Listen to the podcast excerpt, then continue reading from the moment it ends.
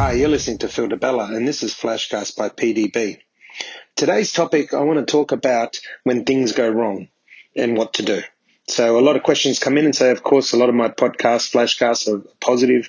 They're about good things, um, all the rest of it. And I've had a lot come through and say, that's all good. And obviously I've had some great luck and things have gone well. But what do I do when things go wrong? So I thought, you know, that's a great thing for me to address. And I had to give it some thought, um, to make sure that I've laid it out um, in a way that people can understand in under the 10 minutes. But um, so here's here's um, a bit of a process of what I go through when things have gone wrong in the past. And of course, it, I always talk about a journey, not a destination. And um, destination is all about vision, and um, obviously the journey is all about planning um, and being able to pivot. And as we know in life, the journey doesn't always go smoothly. Um, hardly ever will it always go smoothly. Um, and if it is going smoothly, we're probably not pushing hard enough. So um, here's a good way to be prepared, or what I've done when things have gone wrong. What do I do? The first thing is that I always express my problems, but I don't lose my temper.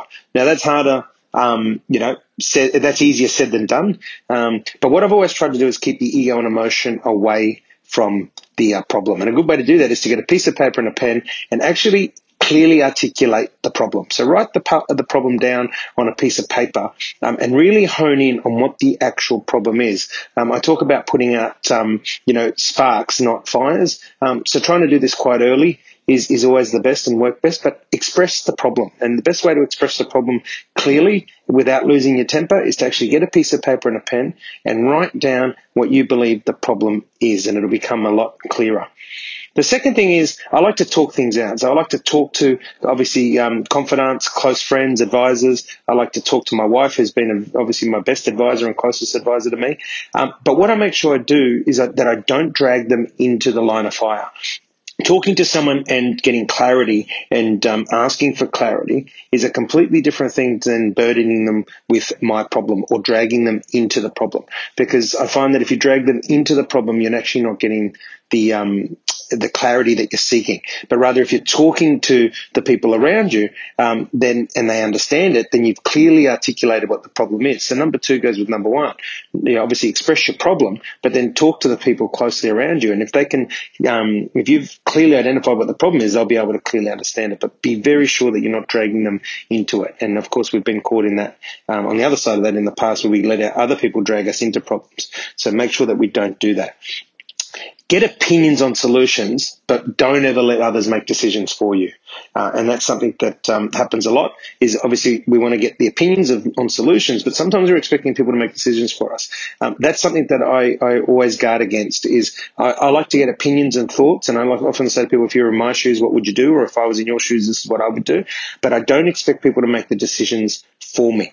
Um, they're not in the position. You don't know what you don't know, and obviously looking at it from a different set of eyes is good and helpful. But they're not seeing what you're seeing. So it's great to get the opinions on solutions from others or what they would do, but don't expect them or let them make the decision for you. Number four is try to solve the problems, but don't beat yourself up if you can't. I always talk about are you doing the best that you can at the time that it's happening with the resources that you have. So always try and solve the problem. That's of course what we're trying to do.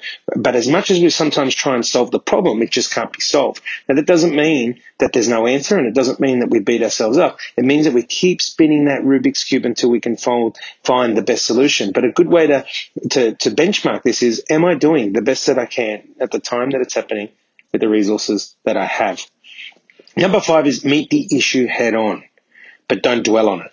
So you need to tackle the issues. Again, I talk about putting out sparks, not fires. The ability to try and find that there's a problem or an issue straight away, um, or deal with it straight away is always going to be better than letting it fester. But again, don't dwell on it. I find, um, you know, the, the, work I've been doing around Dr. Joe Dispenza keeps talking about mind and heart coherence and that the body wants to take you into the past, but the mind needs to take you to the future. Um, if you dwell on it, you're going to be operating in the past and we don't want that. You need to meet the issues head on, but you can't sit down and dwell on them forever. You need to get into that headspace of forward thinking. You need to conquer that problem and then move on. You need to be living in the future so that your body thinks you've, you've achieved that right now. And that's where you operate in the best space. Number six is give yourself some space from the problem if you need to figure it out, but don't run away from it.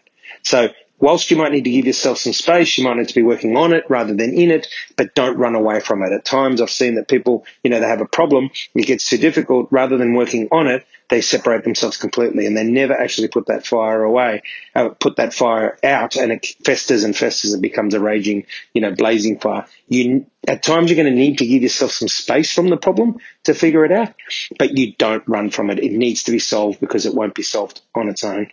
And number seven is take things seriously when things go wrong, but don't forget to enjoy yourself. And I say this a lot is work hard, play hard. At the end of the day, life is a journey and the only destination is we'll be left with memories. And that's why I talk about life is measured in moments, whether it's personal, professional or family. Life is measured in moments. And we need to make sure that whilst problems are serious and can become serious if we don't deal with them, we got to remember to have some fun and celebrate the wins. Um, and celebrating the wins is something that I find is very, very important. And a lot of people forget that at times because if we're not celebrating the wins, then our brain is always operating in, in, in an area that is always about what's next, what's next. And we're not getting that brain and heart coherence. We need that brain and heart coherence. We need to make sure we're constantly celebrating our wins, appreciating where we are and where we've come from, and um, what we need to do to get better. So, um, as I said, in my short career to date, I haven't had a lot of problems or a lot of things go wrong, but I have had things go wrong. Um, and the seven things that I've outlined are things that I've done, um, you know, uh, that along the way to try and help me get through the problem. Um, of course, everybody has a different personality. Everybody deals with things differently. This is my perspective. This is my view. This is what's worked for me. Um, you take these seven steps and add your own or omit some of them or, or change them to the way that suits you. At the end of the day, it's about getting the result. It's all about getting to that destination whilst we might take a different journey. Um, so to recap, my seven ways are express your problems, but don't do business egotistically or emotionally. So control that temper. Number two is talk to your friends, get their opinions, but don't drag them into the line of fire. Number three is get opinions on solutions, but make sure that no one else is making a decision but yourself. Number four is try to solve the problems, uh, but don't beat yourself up if you can't. Remember, are you doing the best that you can at the time that it's happening with the resources that you have? Number five is take, tackle those issues head on, but don't dwell on them forever. Number six, give yourself some space if you need it, but don't run away from the problem. It won't solve itself.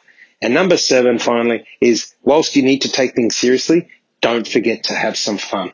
We need to have fun.